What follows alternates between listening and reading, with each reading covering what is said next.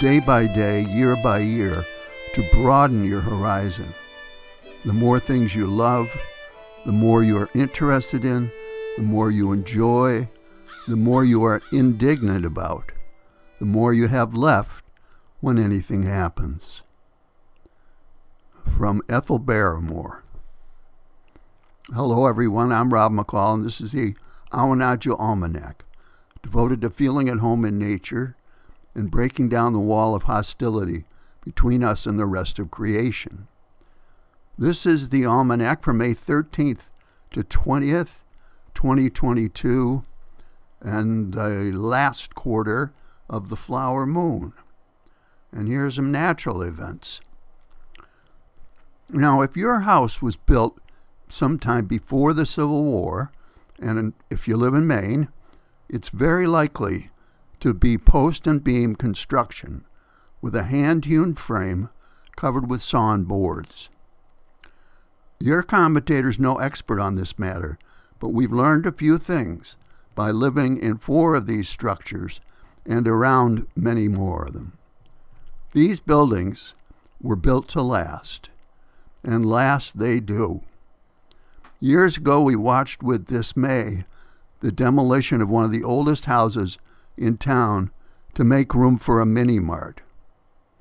They brought in a bulldozer to flatten the old post and beam structure, but the machine just couldn't do it until they went in with chainsaws and cut the frame apart.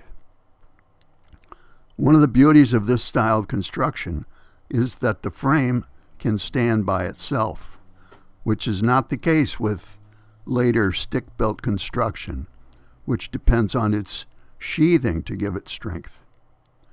And because they're pegged together, these structures can be taken apart, moved, or repurposed, and are models of engineering and construction before internal combustion engines or hydraulics.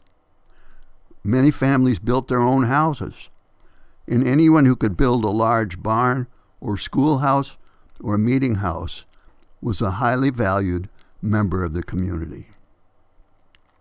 Just imagine for a moment the complexities involved in raising a steeple on one of the hundreds of meeting houses in Maine with no machinery beyond lever and block and tackle, and no source of power beyond manpower or ox power, and using all locally sourced, recyclable, biodegradable materials. One time, years ago, while the remnants of a hurricane roared up the coast, I went over to check on the church building.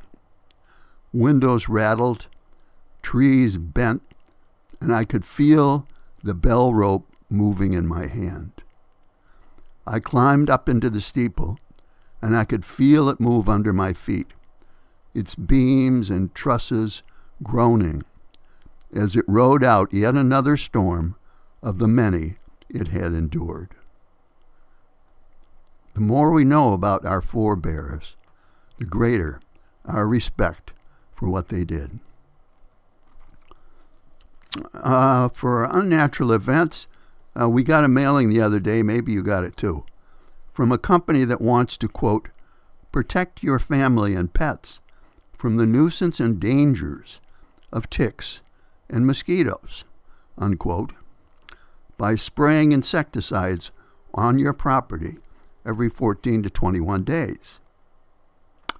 What they fail to mention is that these sprays are also toxic to all insects beneficial insects, pollinators, butterflies and moths, lightning bugs, and those cute little ladybugs.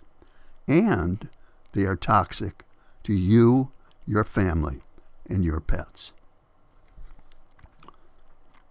Here's a field and forest report. My mother loved wildflowers, and I am fortunate to have her field guide with dried wildflowers she picked, many 50 years old or more, carefully pressed between the pages. A trillium or a lady slipper would give her thrills, a trait she got from her father and passed to me, and a trait I hope I may have passed on to some of you. Among her favorite spring flowers were bluets, Houstonia longifolia, tiny little white blossoms tinged with blue that love sunny meadows, sometimes covering the ground like snow. She called them Quaker ladies, and they're in bloom right now. Quaker ladies once wore hats that resembled the blossoms. So the story goes. And here's a rank opinion. The founders of our towns had their faults, their shortcomings, their bigotry and violence.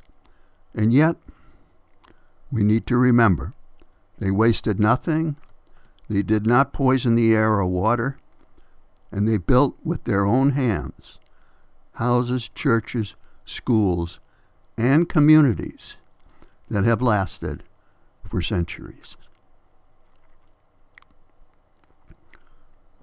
And finally, a couple of seed pods for you. First from uh, Elizabeth Kubler Ross. You will not grow if you sit in a beautiful garden. You will grow if you are sick, if you are in pain, if you experience losses, and if you do not put your head in the sand. Take the pain not as a curse or a punishment, but as a gift to you with a purpose. And from Anaïs Nin. And the day came when the risk to remain tight in a bud was more painful than the risk it took to blossom.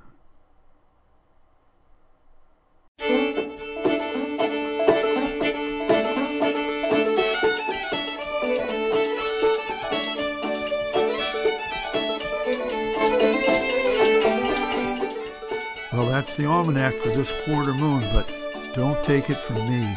Go out and see for yourself.